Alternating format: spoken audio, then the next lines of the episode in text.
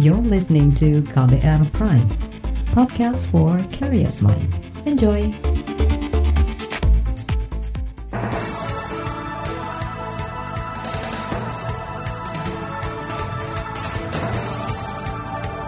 Selamat pagi saudara, kembali kami menemani pagi hari ini dengan sejumlah informasi pilihan di Buletin Pagi. Saya Eka Juli. Dan saya Friska Kalia. Kami telah menyiapkan sejumlah informasi terkini di antaranya. Pemerintah perpanjang status darurat COVID-19. Pandemi COVID-19 mulai picu PHK di Indonesia. Pemerintah jamin tidak ada pembatasan pembelian bahan pokok. Inilah selengkapnya Buletin Pagi KBR.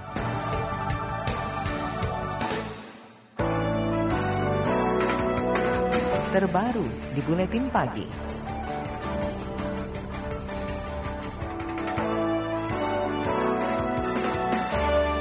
Pemerintah membantah telah memperlakukan isolasi terbatas terhadap aktivitas publik di Indonesia. Bantahan ini disampaikan Biro Pers dan Informasi Sekretariat Presiden sebab ada informasi yang beredar di media sosial soal pemberlakuan isolasi terbatas atau lockdown – Presiden Jokowi menegaskan kebijakan isolasi baik di pusat maupun daerah merupakan kebijakan pemerintah pusat. Kata dia, hingga saat ini pemerintah belum berpikir untuk mengeluarkan keputusan lockdown. Sebelumnya beredar pesan di layanan percakapan instan mengatasnamakan Presiden Jokowi. Pesan itu isinya antara lain soal Presiden memperlakukan isolasi terbatas di sejumlah daerah untuk mencegah penyebaran COVID-19, semisal di Jakarta, Bogor, dan Bali. Isi pesan ini dibantah Istana Kepresidenan. Sejauh ini, Presiden hanya menekankan agar masyarakat menjaga jarak sosial untuk sementara waktu. Kementerian Koordinator Bidang Perekonomian menyatakan keputusan ada atau tidaknya isolasi atau lockdown wilayah harus mempertimbangkan berbagai aspek seperti ekonomi. Alasannya menurut Sekretaris Menteri Koordinator Bidang Perekonomian Suswijino, ada ketergantungan antara satu daerah dengan daerah lainnya. Ia mencontohkan Jakarta yang masih bergantung pasokan bahan pokok dari daerah lain. Begitu pula dengan daerah lainnya. Saat ini, Kemenko Perekonomian mendukung pengurangan interaksi sosial untuk mencegah penularan virus corona. Saudara DPR mengimbau masyarakat tidak melakukan aktivitas mudik lebaran untuk mencegah penyebaran virus corona. Wakil Ketua DPR Aziz Samsudin menyarankan masyarakat menggunakan teknologi telewicara untuk merayakan lebaran. Cara ini dinilai lebih aman dari paparan COVID-19. Hikmah lebaran itu kan sebenarnya saling memaafkan, bersilaturahmi sekarang dengan adanya telepon, video call di sini atau saling memaafkan dengan telepon atau video call. Wakil Ketua DPR Aziz Samsudin juga menambahkan, imbauan untuk tidak mudik lebaran tetap memperhatikan perkembangan pandemi COVID-19. Masyarakat diminta menahan diri lebih dulu sampai status darurat COVID-19 berakhir. Sementara itu, Badan Nasional Penanggulangan Bencana BNPB memperpanjang status darurat pandemi COVID-19 dari 29 Februari menjadi 29 Mei 2020. Juru bicara BNPB Agus Wibowo mengatakan perpanjangan dilakukan karena belum ada daerah yang menetapkan status keadaan darurat. Selain itu, perpanjangan ditetapkan agar pemerintah bisa menyiapkan rumah sakit dan dana operasional. Jadi diperpanjang lagi supaya lebih fleksibel karena kita nunggu eh, daerah-daerah yang melakukan mengeluarkan status ganda darurat. Seperti yang diinstruksi oleh Presiden kemarin, bahwa Presiden meminta kepada kepala daerah, dalam hal ini gubernur, bupati, wali kota untuk menentukan dua status. Ada status keadaan darurat, ada dua. Satu siaga darurat, dua uh, tanggap darurat. Untuk siaga darurat mungkin yang belum ada kasusnya bisa untuk jaga-jaga. BNPB menegaskan dana perpanjangan masa darurat COVID-19 dibebankan pada dana siap pakai yang dimiliki BNPB. Dana siap pakai itu sebesar 4 triliun rupiah setiap tahun. Masih terkait wabah COVID-19, jumlah pasien positif kasus ini di Indonesia bertambah menjadi 172 orang. Jumlah terbanyak berasal dari DKI Jakarta, Jawa Timur, Jawa Tengah, dan Kepulauan Riau. Juru bicara pemerintah untuk penanganan COVID-19 Ahmad Yuryanto mengatakan, pemerintah siap menghadapi lonjakan pemeriksaan jumlah spesimen COVID-19. kemudian beberapa institusi yang memiliki kapasitas untuk melaksanakan pemeriksaan spesimen dalam rangka menegakkan diagnosa atau di dalam rangka menemukan COVID-19 sudah berjalan. Laboratorium Universitas Penyakit Menular Universitas Erlangga sudah melaksanakan fungsinya dan sudah mengirimkan uh, spesimen yang diperiksa dan sudah ada hasilnya. Juru bicara pemerintah untuk penanganan COVID-19 Ahmad Yuryanto menambahkan, selain laboratorium UNER, UNER Surabaya, dalam waktu dekat pemerintah akan menggandeng lembaga EHMEN, Laboratorium Universitas Indonesia, dan Balai Besar Teknologi Kesehatan Lingkungan Kemenkes Jakarta untuk pemeriksaan spesimen COVID-19. Sementara itu, Kementerian Luar Negeri Indonesia mengklaim terus memantau perkembangan warga negara Indonesia di Malaysia yang diduga terpapar virus corona. Negara itu belum lama menetapkan status lockdown atau karantina menyeluruh terkait pandemi COVID-19. Juru bicara Kementerian Luar Negeri Teguh Faizah mengatakan WNI di Malaysia dianjurkan mematuhi kebijakan otoritas Malaysia. Ya serupa dengan yang ditetapkan di kawasan lain ya di Italia, di Iran sebelumnya dan juga di Korea Selatan di beberapa tempat ya dan juga di Tiongkok. Kalau yang di lockdown memang uh, sekarang dianjurkan untuk betul-betul mengindahkan apa yang menjadi uh, apa uh, parahan dari atau uh, penetapan dari pemerintah setempat. Juru bicara Kementerian Luar Negeri Teku Faizasya mengatakan ada tiga WNI di Malaysia diduga terinfeksi COVID-19. Saat ini mereka dirawat di Rumah Sakit Malaysia. Di Malaysia, saudara pasien COVID-19 mencapai 670 orang dengan dua kasus kematian, sedangkan pasien sembuh mencapai 49 orang. Angka tersebut membuat Malaysia menjadi negara di Asia Tenggara dengan jumlah penderita COVID-19 terbanyak. Lonjakan jumlah pasien ini membuat negeri jiran mengisolasi seluruh wilayahnya. Laporan khas KBR tentang sebagian warga menolak opsi lockdown terkait COVID-19 kami hadirkan sesaat lagi, tetaplah di Buletin Pagi. You're listening to KBR Pride, podcast for curious mind. Enjoy!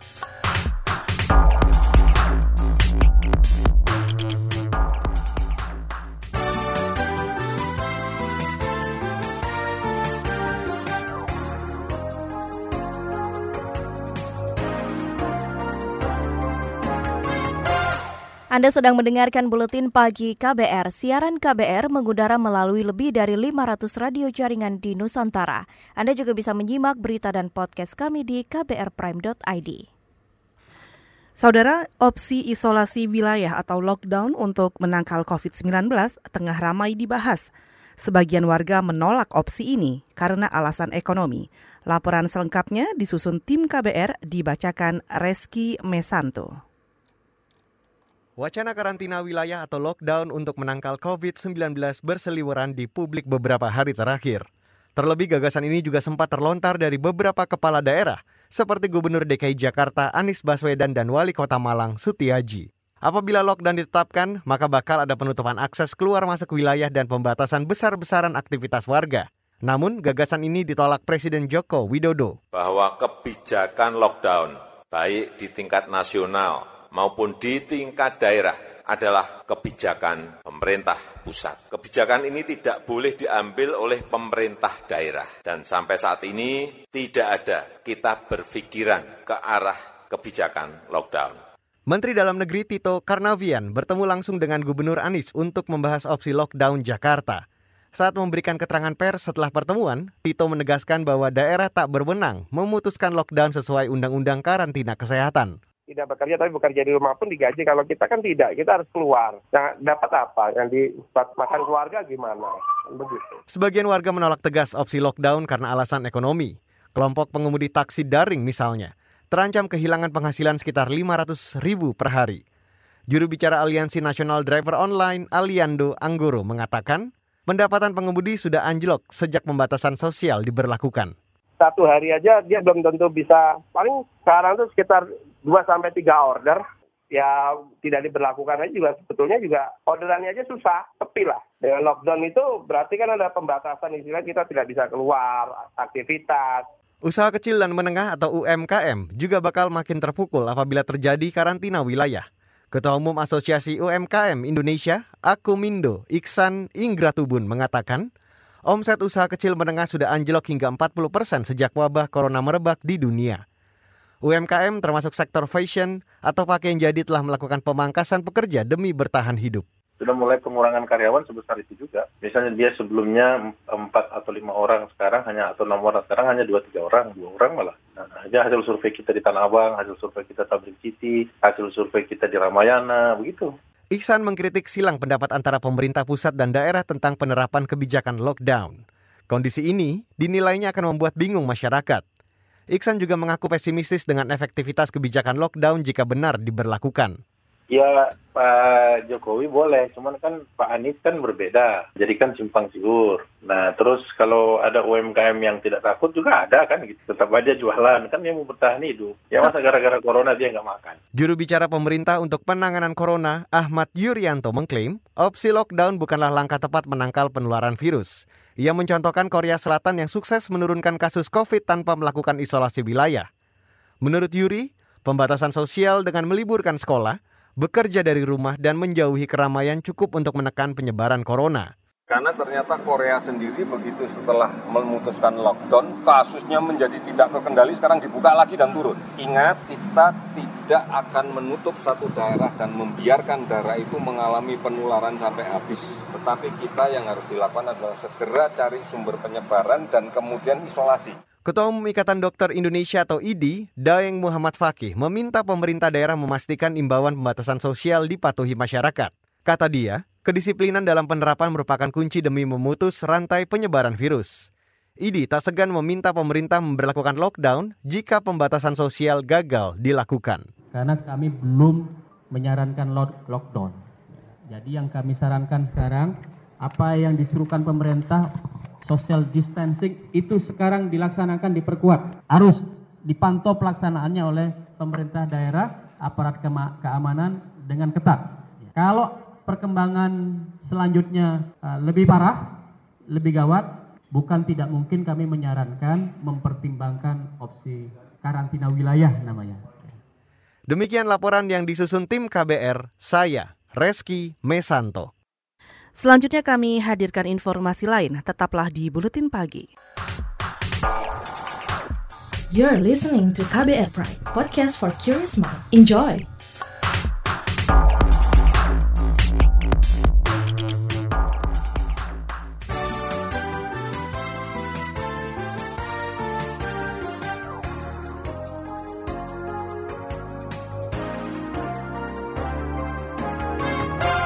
Terima kasih Anda masih mendengarkan Buletin Pagi KBR.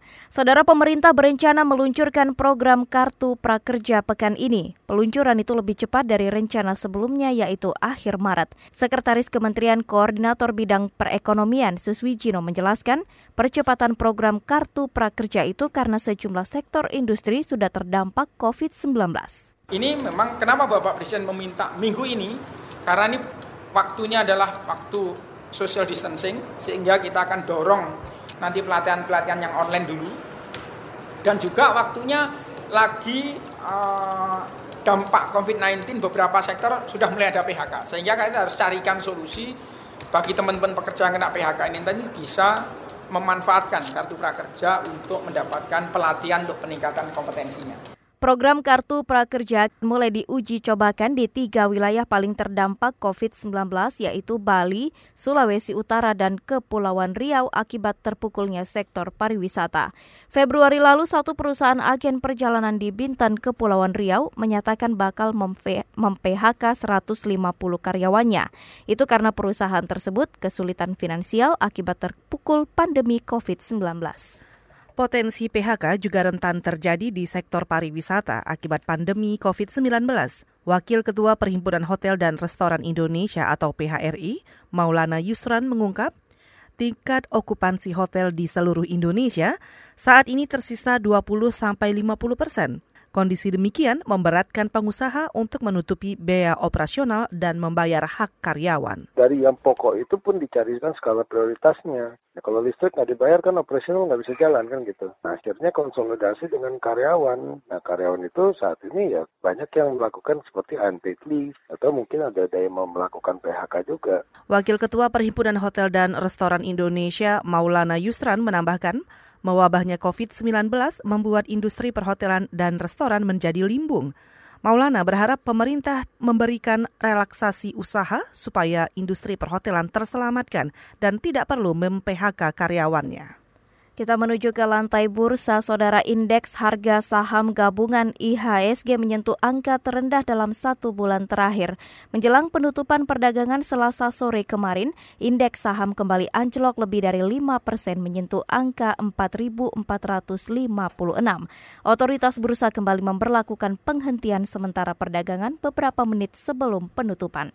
Analis Bina Arta Sekuritas Nafan Aji menilai pembelian kembali saham oleh perusahaan akan berpengaruh terhadap indeks harga saham gabungan atau IHSG.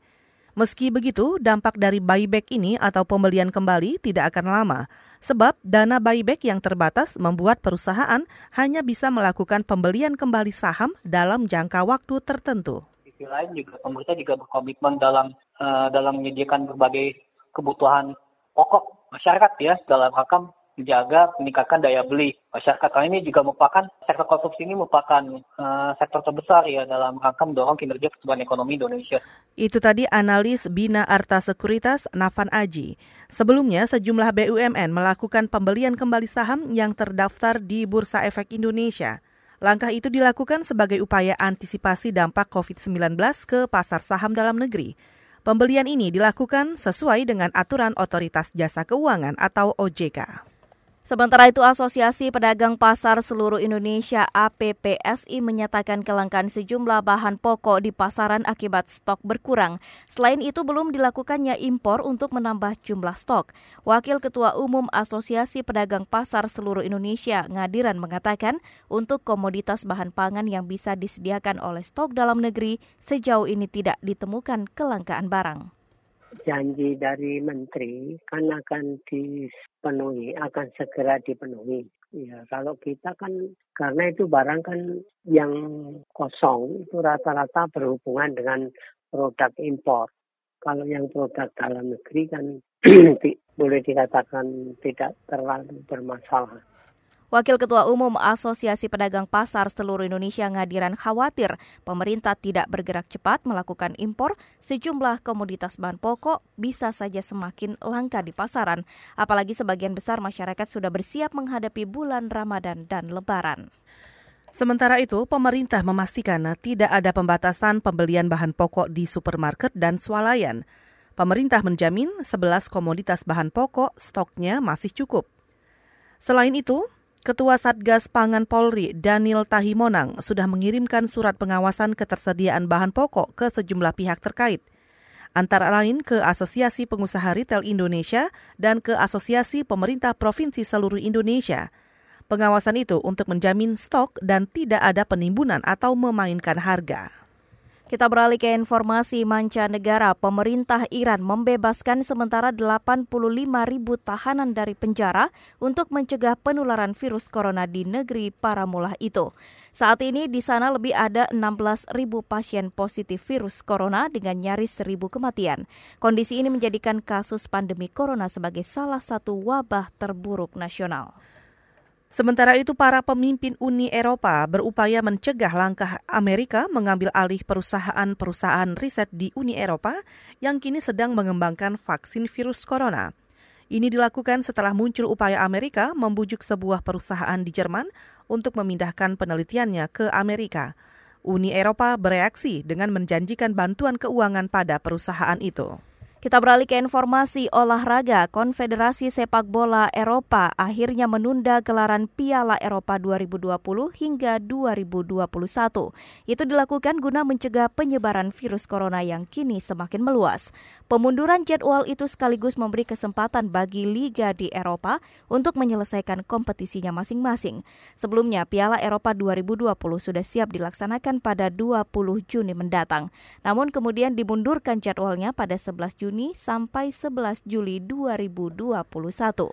Informasi dari daerah kami hadirkan sesaat lagi, tetaplah di Buletin Pagi. You're listening to KBR Pride, podcast for curious mind. Enjoy!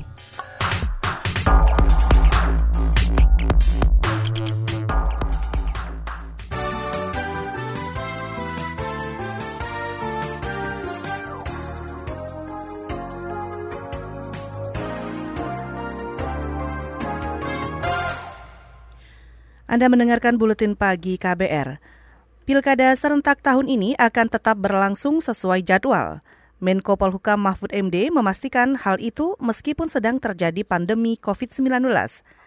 Ia mengatakan saat ini seluruh persiapan hingga tahapan pilkada serentak masih berjalan normal tidak ada perubahan rencana. Jadi jadwal pilkada serentak yang akan berlangsung bulan September itu masih terjadwal seperti biasa dan persiapan teknis operasionalnya, persiapan politisnya, persiapan keamanan dan hukumnya sekarang berjalan seperti biasa. Jadi eh, tidak perlu mengembangkan spekulasi akan ada penundaan pilkada serentak Menko Polhukam Mahfud MD juga mengingatkan tidak perlu berspekulasi pilkada serentak tahun ini akan ditunda, sebab semuanya masih relevan dilaksanakan sesuai jadwal.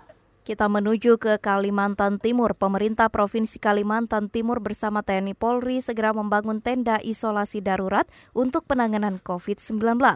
Wakil Gubernur Kalimantan Timur Hadi Mulyadi mengatakan tenda isolasi dibutuhkan untuk mengatasi pasien suspek yang kemungkinan terus bertambah.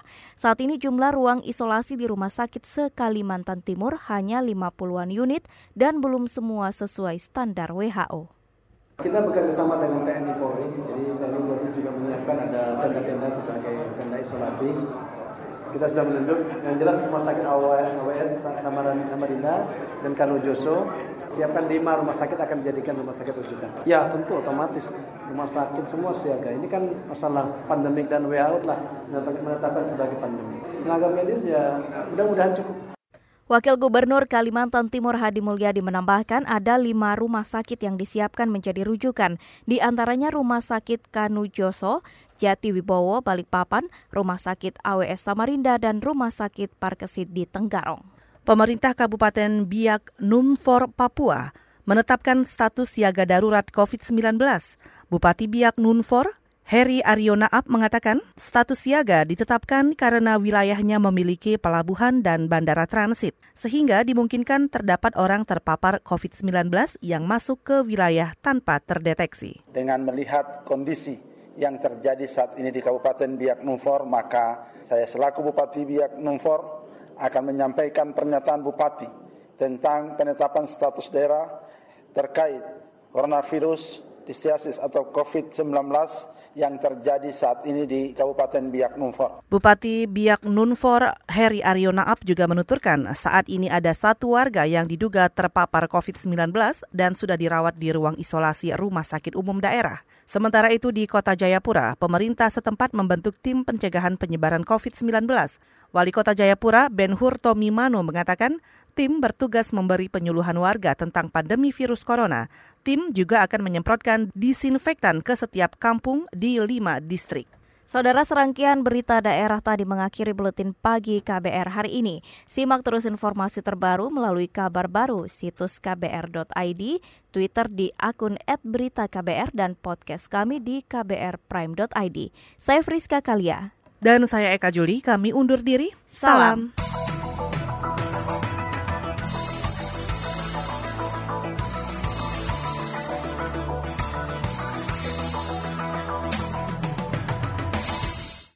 KBR Prime, cara asik mendengar berita. KBR Prime, podcast for curious mind.